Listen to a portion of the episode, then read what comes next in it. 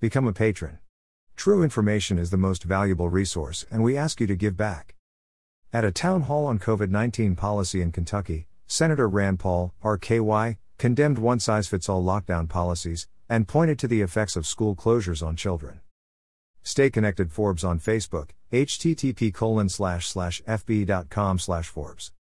Forbes video on Twitter, http colon slash slash www.twitter.com slash Forbes. Forbes video on Instagram, http colon slash slash instagram.com slash Forbes. More from Forbes, http colon slash slash Forbes.com. Email address. Subscribe. Submit a form.